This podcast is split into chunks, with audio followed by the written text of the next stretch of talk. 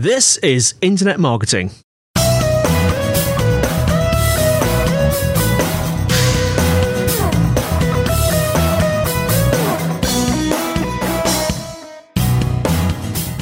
to you by Site Visibility at site visibility dot com. This is Internet Marketing. Now, before we start today, we'd like to encourage you, anyone looking for help with their digital marketing, to get in touch with Site Visibility. Whether you have a burning digital marketing question or you're looking for an agency to work with, they'd love to hear from you. So give them a call, plus four four one two seven three seven three three four three three, or you can fill out the form at site visibility dot co dot uk slash contact. Alternatively, you can speak to either Scott or Sean via the live chat function on the site. They'd be happy to help. Now, today, I am actually joined by Scott Colenutt, Head of Digital at Site Visibility. Scott, how are you doing? Very well, thank you. How are you? I'm very, very well. Now, you have been on the show a few times before. I think the last time you were on was back in July two thousand sixteen. Um, you were on, uh, it was like a two-parter, wasn't it? You were talking about the skills and characteristics to be successful in digital marketing. And then you also talked about the technology that's coming. And you were on previous to that. Uh, I think that was back in February two thousand sixteen. So you're a bit of an old hander at this, aren't you? It's been a while, uh, definitely. And I've been behind the microphone for a while, helping Sean and working with yourself on actually creating the podcast episodes each week. Um, but yeah, I'm looking forward to today. You know, if it wasn't for folks like you, it just wouldn't be possible. Thank you. So before we uh, crack on, just tell us a little bit about yourself and what you do at Site Visibility. Uh, I'm the head of digital here. I've been here for about five years. As you noted, I've been on the podcast several times before. Yeah. Um, one of my major elements of my role here is the marketing with Sean Nichols, our marketing manager. Um, so helping run our podcasts and our website and all the resources that you see um, that we share. And then I help with the daily operations of the company as well. So that's everything from finance to process to product and people. Fantastic. Now, today's topic is uh, ensuring that your website migration goes smoothly. Now, I know that we're not going to discuss like detailed sort of step-by-step sort of migration plans and things like that today, but can we just cover some of the small parts of the migration that often get sort of missed and cause a, a lot of headaches during the process? Yeah, definitely. I think that um, there are several step-by-step checklists that are out there, and I'll probably reference a few today, but there are quite a You know, going through the process of migrations, there are little things that come up that cause delays. Sometimes those delays cause people to miss deadlines. Um, sometimes they just cause unnecessary stress. And so I wanted to cover some of those things that I see most frequently in S E O, P P C, maybe some analytics, U X, and some customer service points as well today. Okay, so let's start with, I guess a good good name for it is pre-migration planning. Uh, what are some of the things that you should sort of be asking fairly early on? Well, this is, I guess, one of the most important parts is asking questions early, and this helps to frame an entire migration. I tend to split it down into, and I'll go through these in, a, I guess, a bit more detail in a second, yeah. But I split down into why, when, who, and what. And it was only actually in preparation for today's podcast that I started to frame it like this in my head. Um, but I realized that you can break down the questions in this way. So I guess starting with why. It's just knowing the reason for a re, uh, for a migration. Um, so sometimes that could be because of an entire company rebranding. Sometimes you could be going through a migration because of customer feedback mm. on, uh, based on your website. It could be because of changes in your industry. Maybe your competitors are getting ahead. But that's often missed, just the questioning around why a client, or even in, if you're working in-house, why are you planning on migrating, and actually knowing the root reason for that migration. It's a really important thing to know. It could be a vanity reason. It could be that a C E O has seen another competitor's website and they want to upgrade their own. Um, and there's, or, you know, any reason like that. It's sometimes they're unusual reasons, but just knowing the reason is important. And then there's when. So it's really knowing, are there any deadlines already in place? As soon as you hear about a migration, are there any deadlines? And also the other important question is, how long has a migration already been in discussion? Once you answer those questions, you can figure out the extent of the work that's already been done and start to know your place in that migration. And that helps too.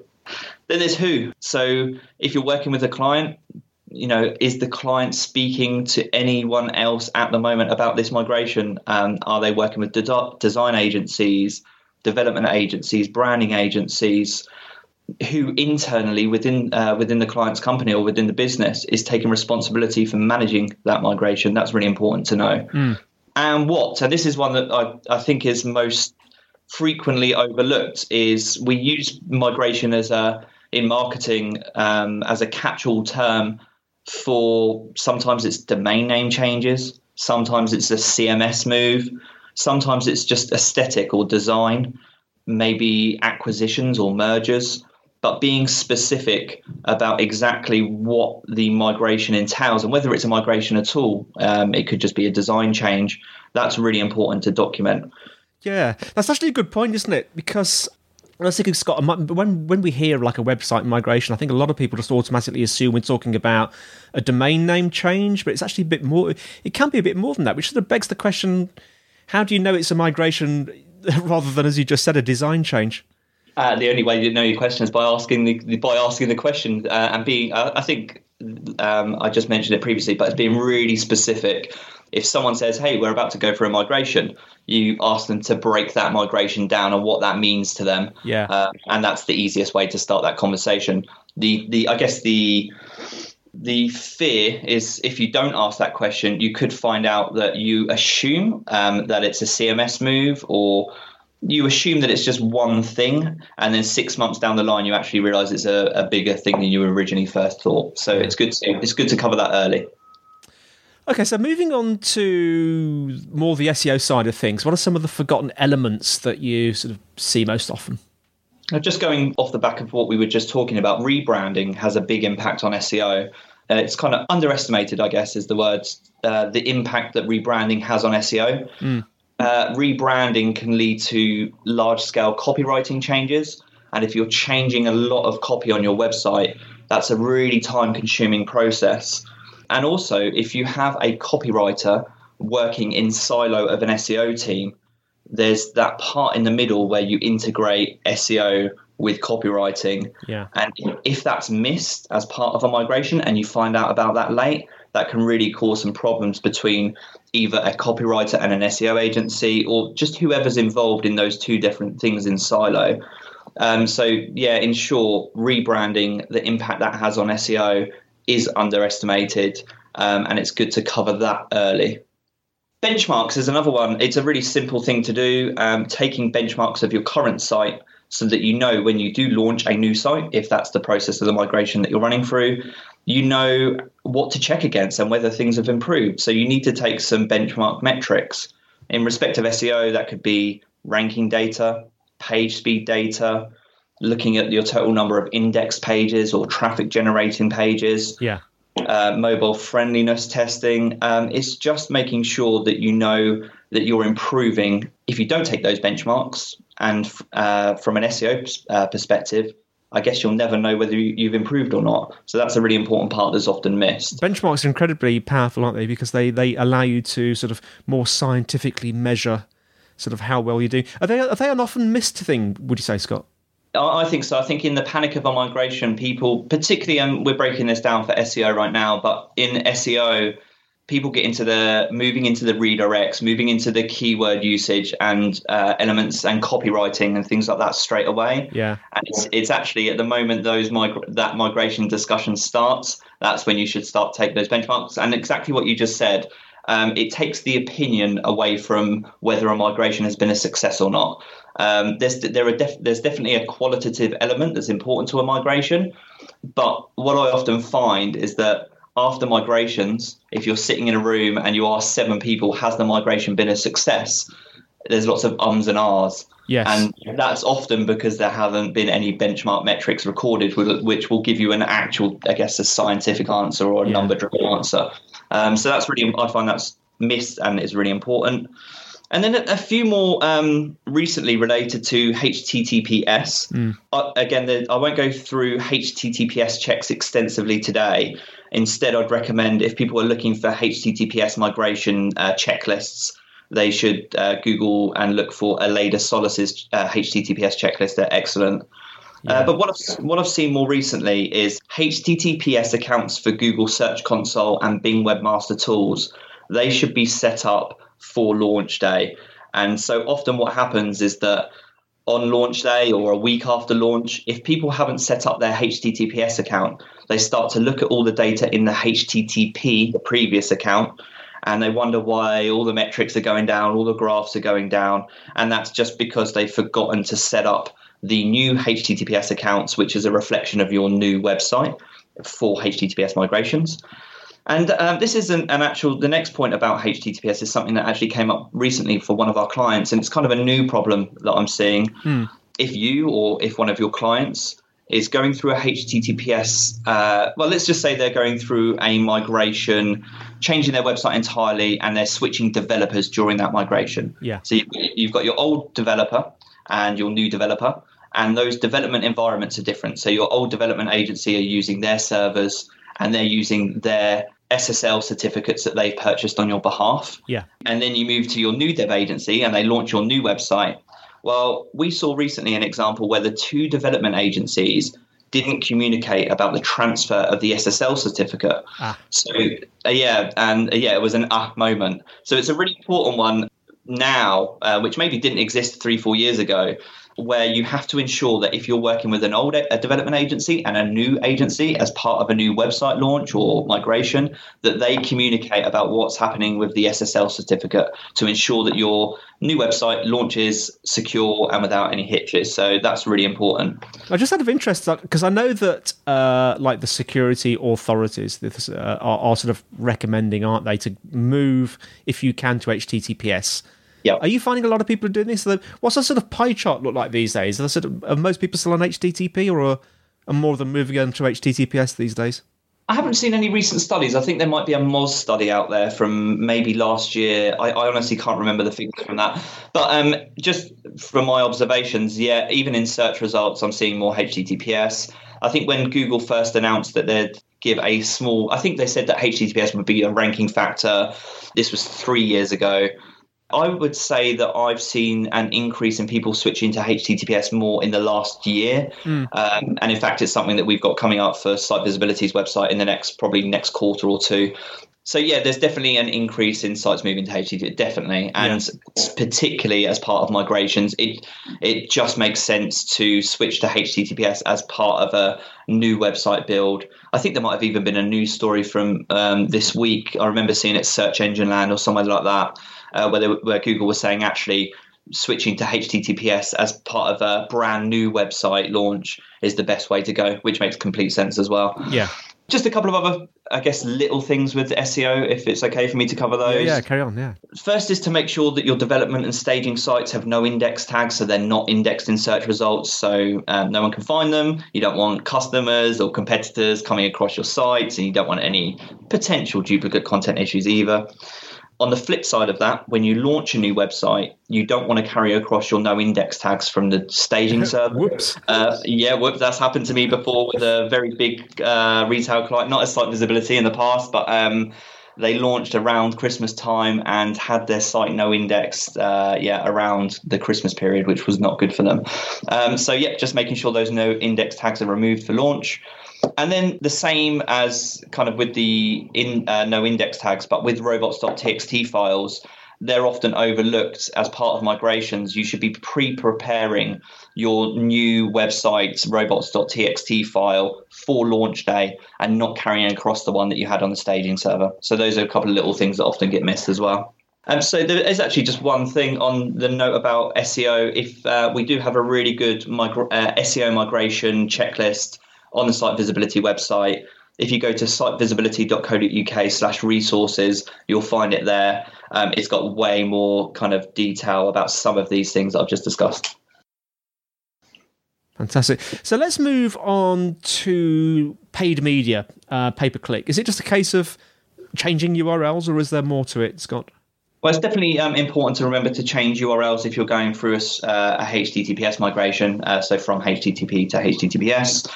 Um, any changes to U R Ls at all uh, in any kind of migration will mean that you're going to have to change your destination U R Ls in your ads. So that's really important. But I guess the biggest thing that I've seen more recently is uh, people underestimating the impact that a rebrand, again, has on P P C.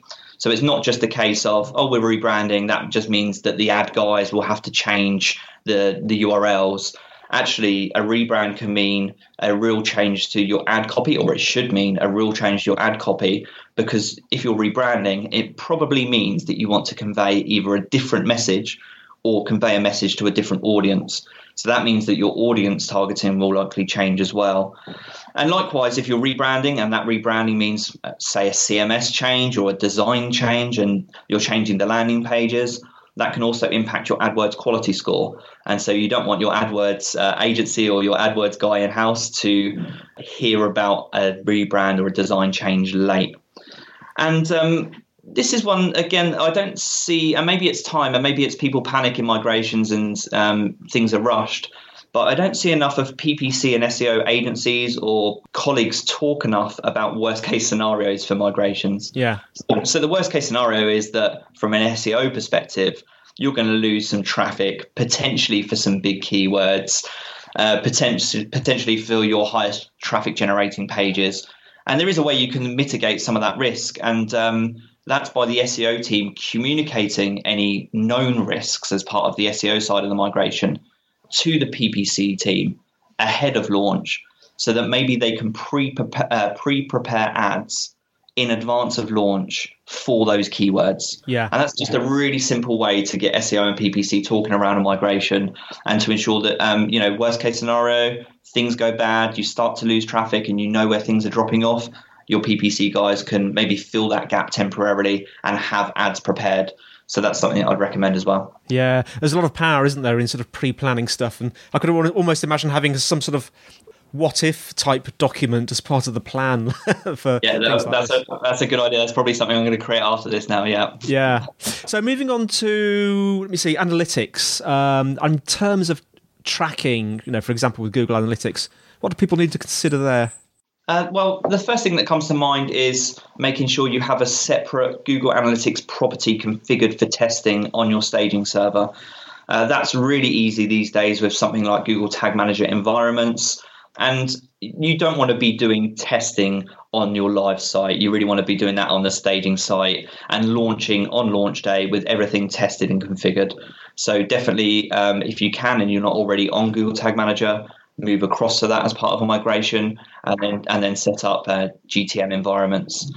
Uh, the next one, this is really simple, but um, and it should be done regardless of a migration, just excluding any agency or freelancer, potentially I Ps, from your Google Analytics account.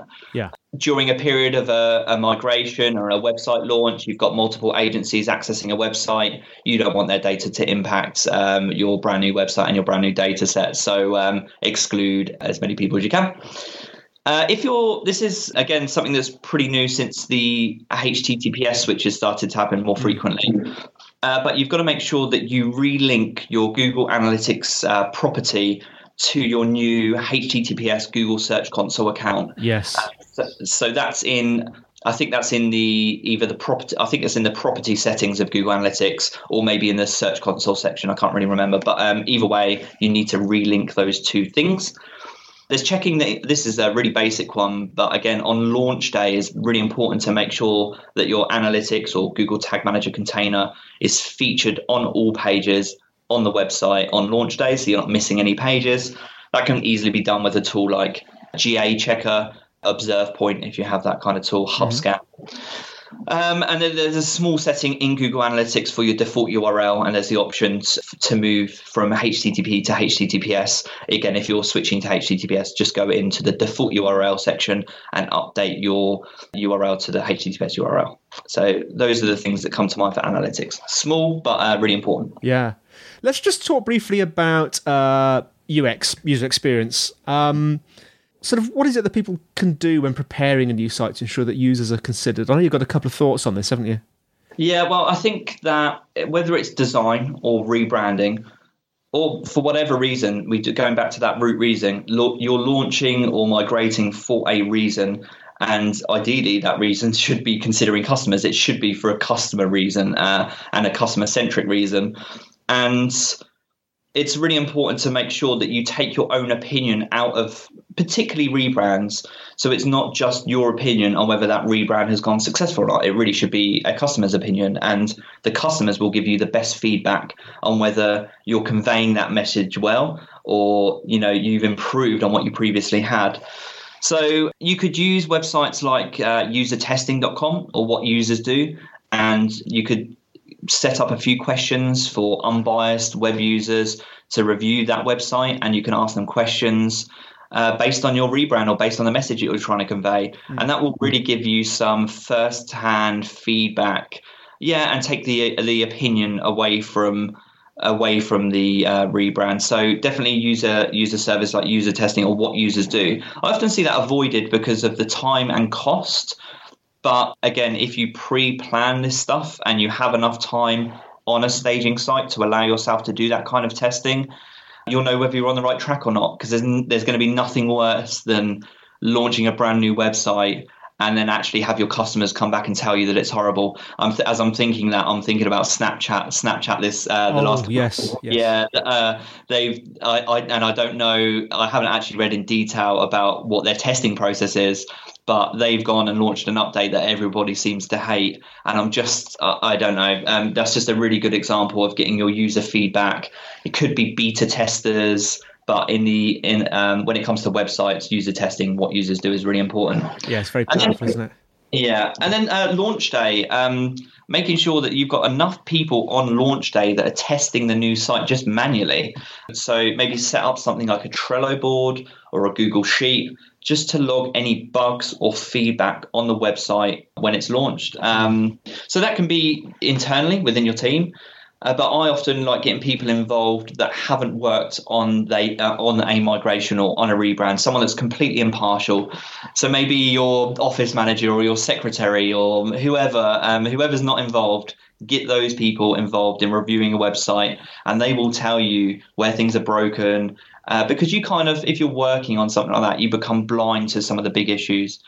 And um, there's just one tool that I've been using lately, which I really like for kind of U X checks and U X recording, and it's just called U X check, and that's a Chrome extension. Okay. And it, and it allows you to run through a website, highlight particular elements, record what's broken, what you would improve, your feedback, and then you can export all of that feedback at the end into a Word file. I just really like it, and I've been using that lately, so I'd recommend that for people as well. Now, there's one more thing I want to talk about, uh, very, very important, maybe overlooked, is customer service. So I was just wondering, what do businesses need to consider in respect to their customers after they've done a, done a, you know, a website migration? Yeah, well, the, the I guess the answer is in the question. It's the customers as part of that. It's so strange the amount of times that I see a new website launched, and I guess, again, you get caught up in the practical elements of a migration and you forget there's a customer behind that migration on that new website. So number one is just tell your customers that you're launching a new website, and also why you're doing it, because going back to that root reason, the reason you're doing it should be for the customer anyway. Mm. And so you should make them excited about the fact that you're launching a new website, because it will contain either new information or help them do something easier, or, you know, they're at the heart of the reason for it. So um, if you have an email list, email them on launch day, email them in, in a, ahead of launch day. On social media, pin your tweets, maybe even set up paid social ads for launch day, get people excited about the fact that you are launching. Don't leave it as a surprise for customers to start complaining about your new website.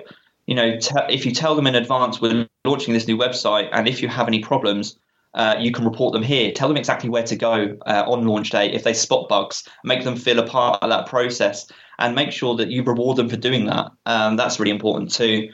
And just on the note about social media, with your customer service team, so, you know, there are companies like ASOS, and um, the majority of their customer support seems to happen via Facebook, Twitter, those kind of platforms. Yeah.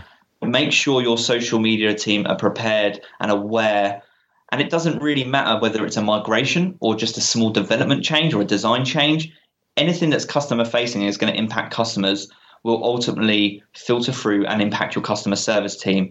And if they know about those changes, they can prepare in advance. So they can, let's say you're using a social media monitoring tool or engagement tool, you can usually set up filters in those tools in advance. You could use a filter that just filters all the conversations where people are looking uh, using the word, I don't know, problem with website or issue with website or what the hell is this? And you can make sure that your customer service team have got a feed for all those problems coming through live on launch day, and that you don't have a scenario where your customer service team come into work one morning and you've suddenly got all this user feedback and they don't know what to do with it. Yes. You can pre, you can pre-plan some of your answers to customer questions if you get your customer service team or social media team involved early. So, um, yeah, that's something I recommend as well. So, Scott, we have covered a, a I was going to use the phrase shed load, but I don't like that phrase very much. A lot of very useful information today. In fact, I would highly recommend our listeners to to have a listen to this show with a notebook and make a, a sort of checklist, a, a migration checklist that they use. But if out of all the stuff we talked about today, if you had one top tip or a key takeaway for our listeners today, what would it be, Scott? Uh, well, I've reiterated it throughout the podcast. I've used the phrase root reason quite a lot. So the root reason, um, if you're the person that has decided that you're going to launch a new website or you're going to migrate, you have it's your responsibility to tell people why. So it's your responsibility to tell tell people the extent of that migration. And if you're um, if you're an agency, and um, on the flip side, and you've just heard about a migration, it's your responsibility to look beyond your contract. So as an S E O agency, for example, you can't just look at the S E O part of the migration. You have to look at it, the migration entirely and figure out how you best fit in. But you'll be doing yourself and your client an injustice if you just look at the thing that you're contracted to do. Look beyond that, and then you their migrations go a little bit more seamlessly. Well, Scott Colenutt of Site Visibility, thank you so much for joining us today. How can our listeners find out more about you and Site Visibility? Uh, well, I'm on Twitter, not very often, but at Scott Colenutt. I sometimes chip in with a few tweets on our social media account, account at Site Visibility. Uh, I'm also, as you mentioned at the beginning of the podcast, I'm one of the guys with Sean uh, on live chat. So if anyone has any questions about migrations, you can also come use the live chat feature on our website and talk to me there. Fantastic. And just to clarify, the spelling of your name, um, S C O T T, that's the easy bit. Yep. And then Colenutt is C O L E N U T T, double T at the end, isn't it? That is correct. That's, that's your Twitter handle. Okay, yep. Fantastic. Well, thanks for that, Scott, and thanks for our listeners for listening. Show notes are in the usual place, sitevisibility.co.uk slash IM podcast. Um, encourage you to leave a review so we know how we're doing. If you want to feedback with suggestions for future topics or questions, you can email the, the podcast g- generically, podcast at sitevisibility.co.uk. Uh, you can tweet at Site Visibility, as Scott just said. Uh, we've also got a Site Visibility group on LinkedIn. So I think that's all from me, Andy, and it's all from Scott. Thank you very much. And we'll see you next time on Internet Marketing.